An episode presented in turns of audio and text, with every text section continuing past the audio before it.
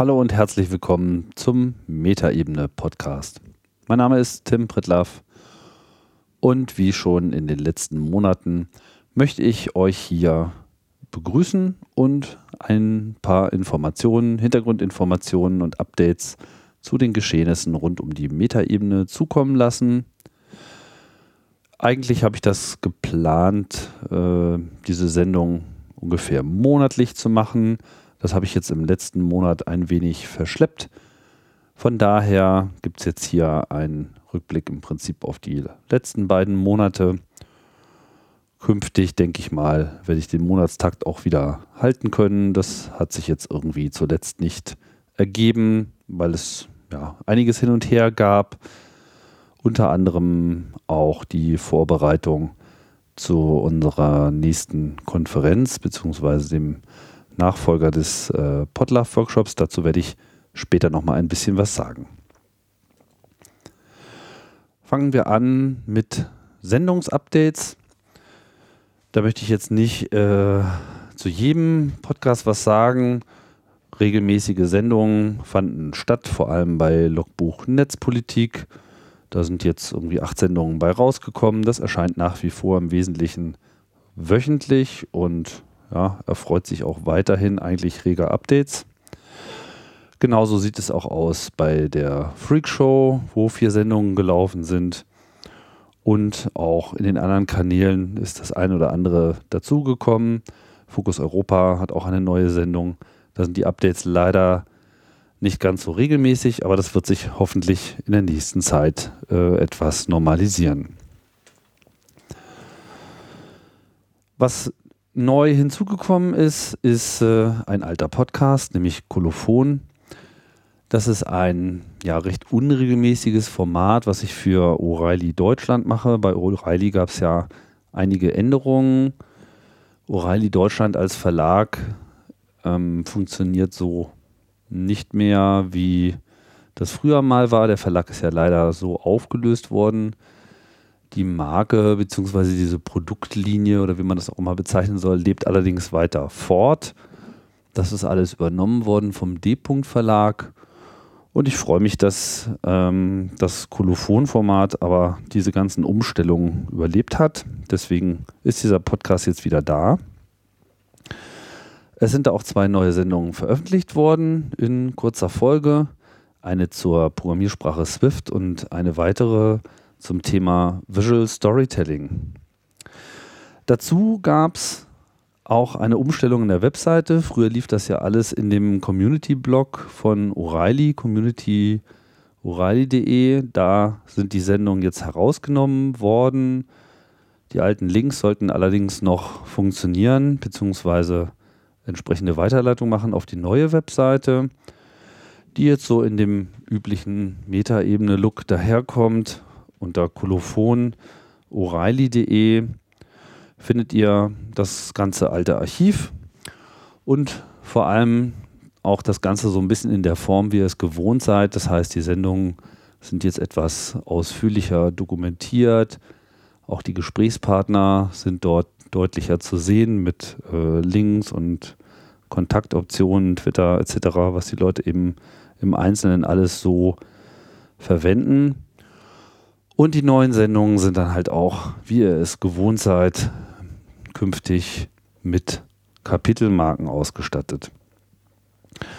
Inwiefern ich jetzt die alten Sendungen da nochmal äh, überarbeitet bekomme, das wird sich dann noch zeigen, aber ab sofort ist alles äh, eben im gewohnten Kleid.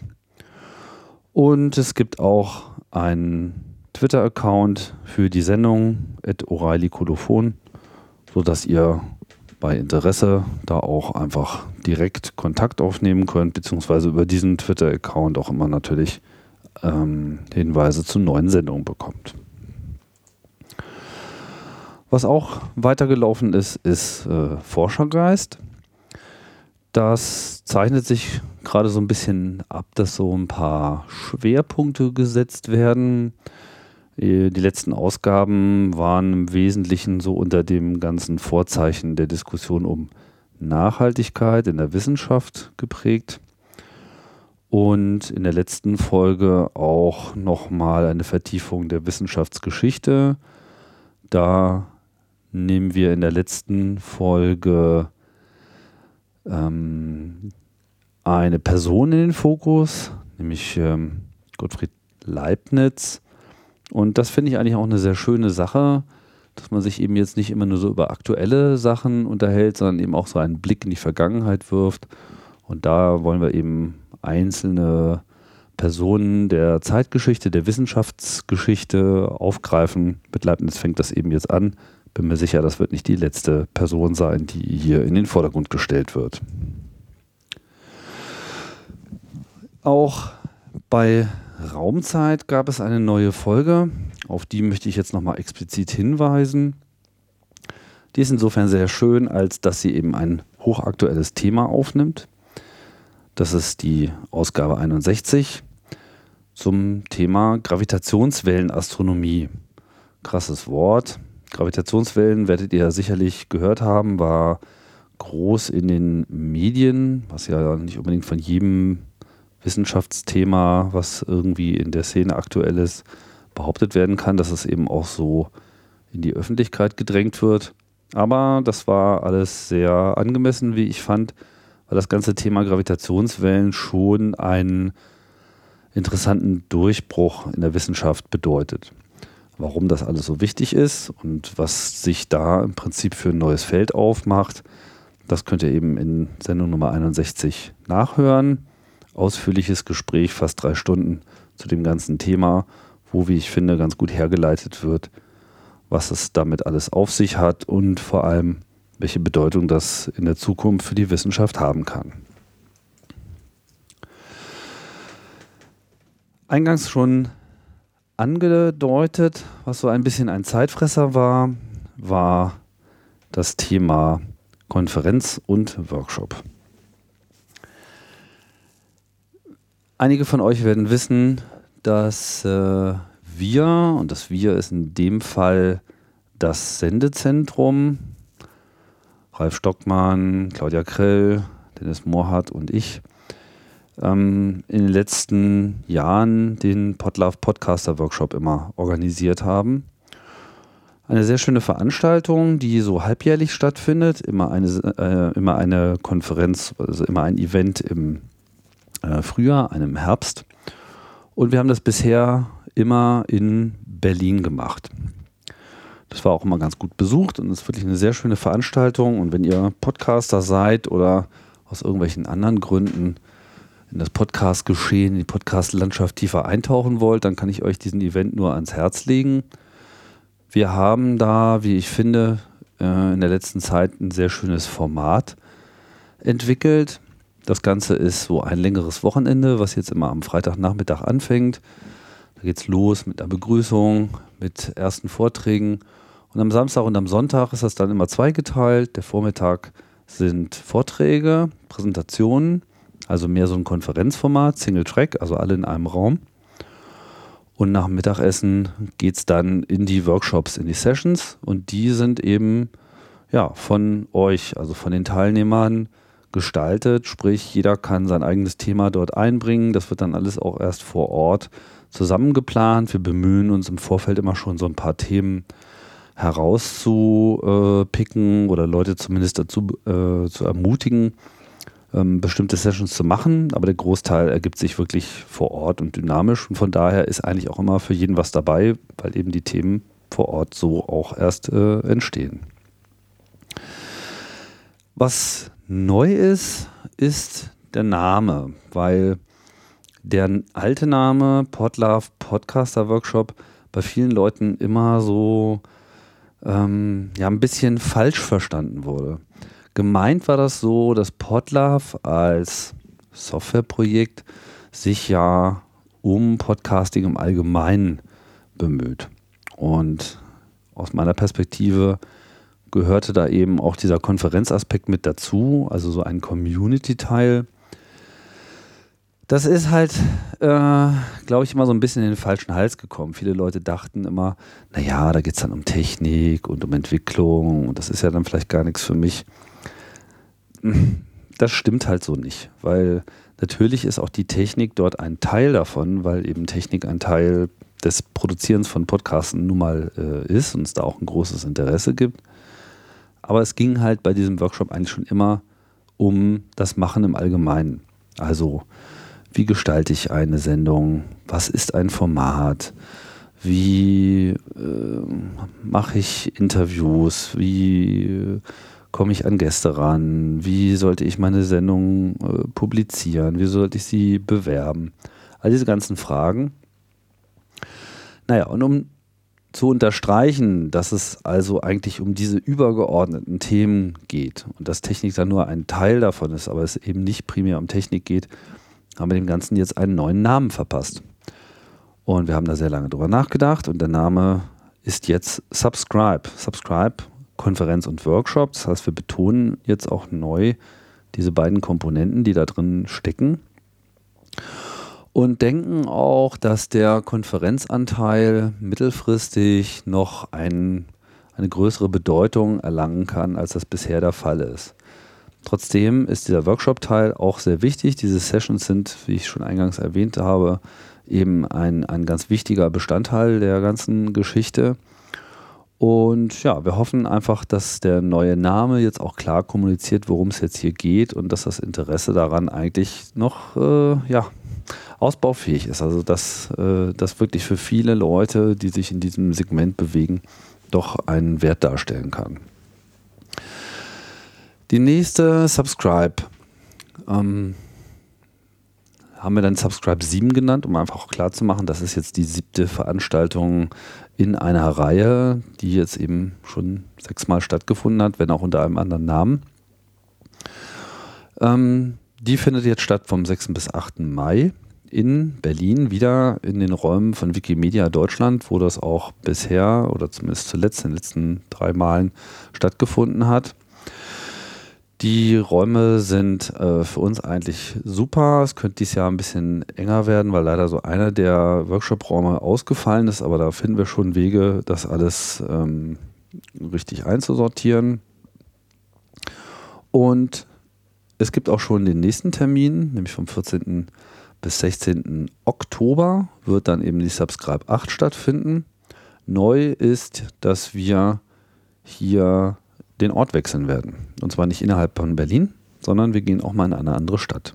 Konkret geht es nach München. Dort sind wir eingeladen worden vom Bayerischen Rundfunk, die Subscribe dort abzuhalten. Und dort haben wir wirklich hervorragende äh, Räumlichkeiten angeboten bekommen, also direkt beim Bayerischen Rundfunk in der Nähe des Münchner Hauptbahnhofs. Ja, und äh, wer jetzt vielleicht den nächsten Termin nicht einrichten kann oder für wen Berlin aus welchen Gründen auch immer schon immer zu weit weg war, soll doch mal drüber nachdenken, ob nicht der Herbsttermin dann geeignet wäre, mal teilzunehmen.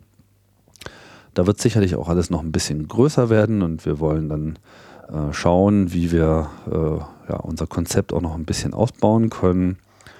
Also Subscribe 7 und 8, das sind die beiden Events dieses Jahr. Seid einfach mal dabei. Dann gibt es noch eine Neuigkeit, äh, konkret in der Metaebene. Ich habe mir so ein bisschen Gedanken darüber gemacht, wie ich die Community, die so mein ganzes Podcast-Wesen umgibt und die ja auch mein Schaffen und Wirken immer so aktiv begleitet und äh, unterstützt. Nicht nur in inhaltlicher, auch finanzieller Hinsicht. Ähm, wie ich die besser ansprechen kann. Ich habe ja so einige Kanäle. Ich habe meinen Blog auf Metaebene ME, wo ich äh, wichtige Dinge ankündige. Ich habe den relativ aktiven äh, Twitter-Account Metaebene, schreibe natürlich auch über meinen privaten Tim Ritlaff eine ganze Menge und habe auch für die einzelnen Podcasts ja immer noch einen eigenen Twitter-Account. Das ist auch alles ganz okay.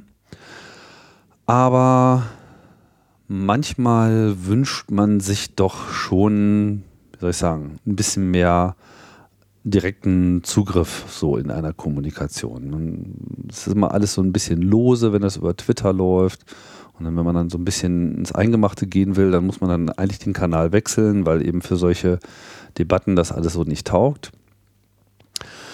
Mit Facebook äh, habe ich es ja so nicht und auch das ähm, entspricht eigentlich auch nicht so ganz meinen Wünschen und deswegen habe ich jetzt was Neues aufgesetzt. Und zwar gehe ich ja im Prinzip in ein Experiment und verwende Slack.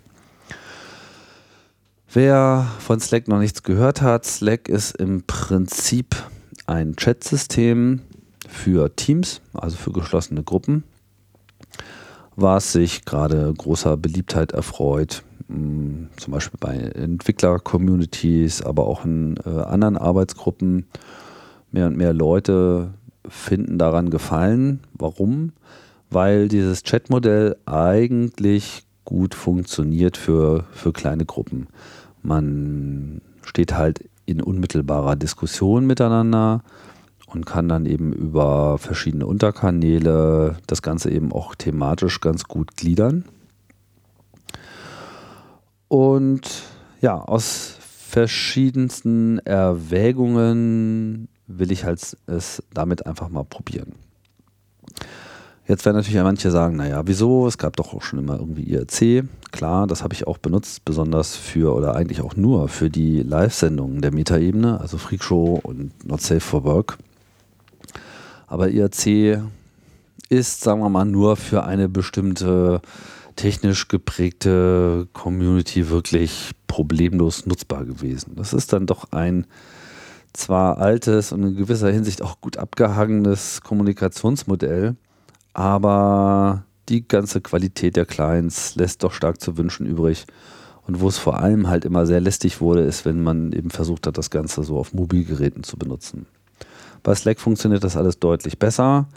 Die Software kommt mit ähm, relativ vielen guten Apps für alle wichtigen Plattformen daher und hat vor allem dieses ganze Notification-Modell doch wirklich äh, gut hinbekommen.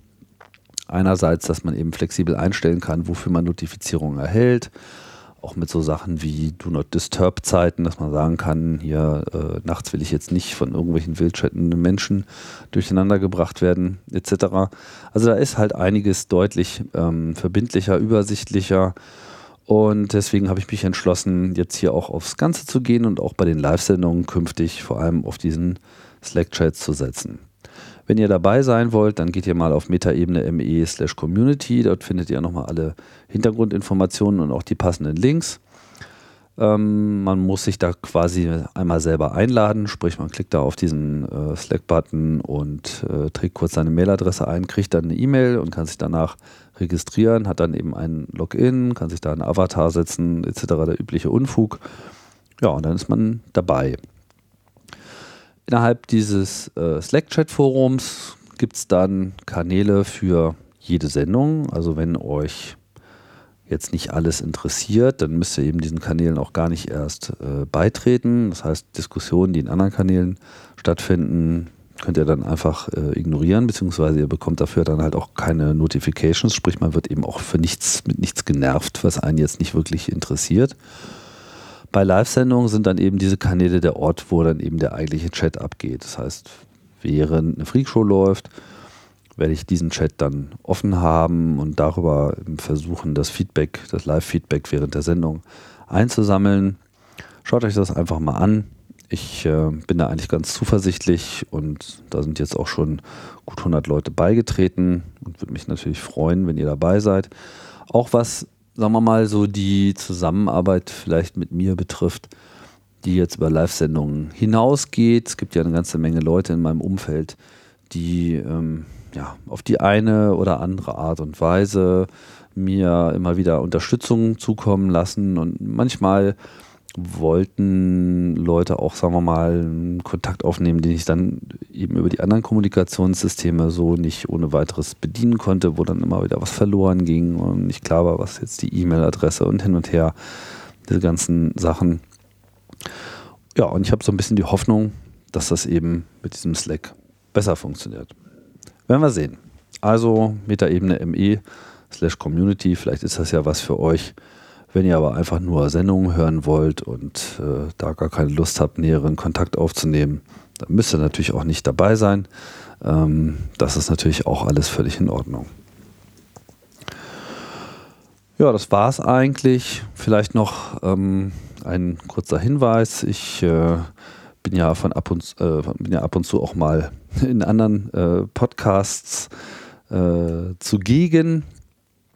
Ähm, da geht es auch nicht unbedingt immer um Podcasts als solche.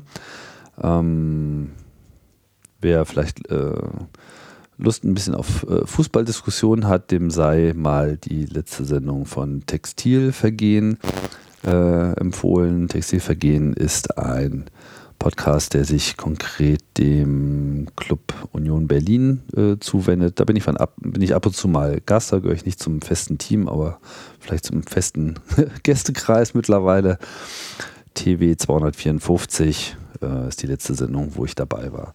Ansonsten auch nochmal der Hinweis, dass ich auch äh, immer für Einladungen in andere Podcasts zu haben bin.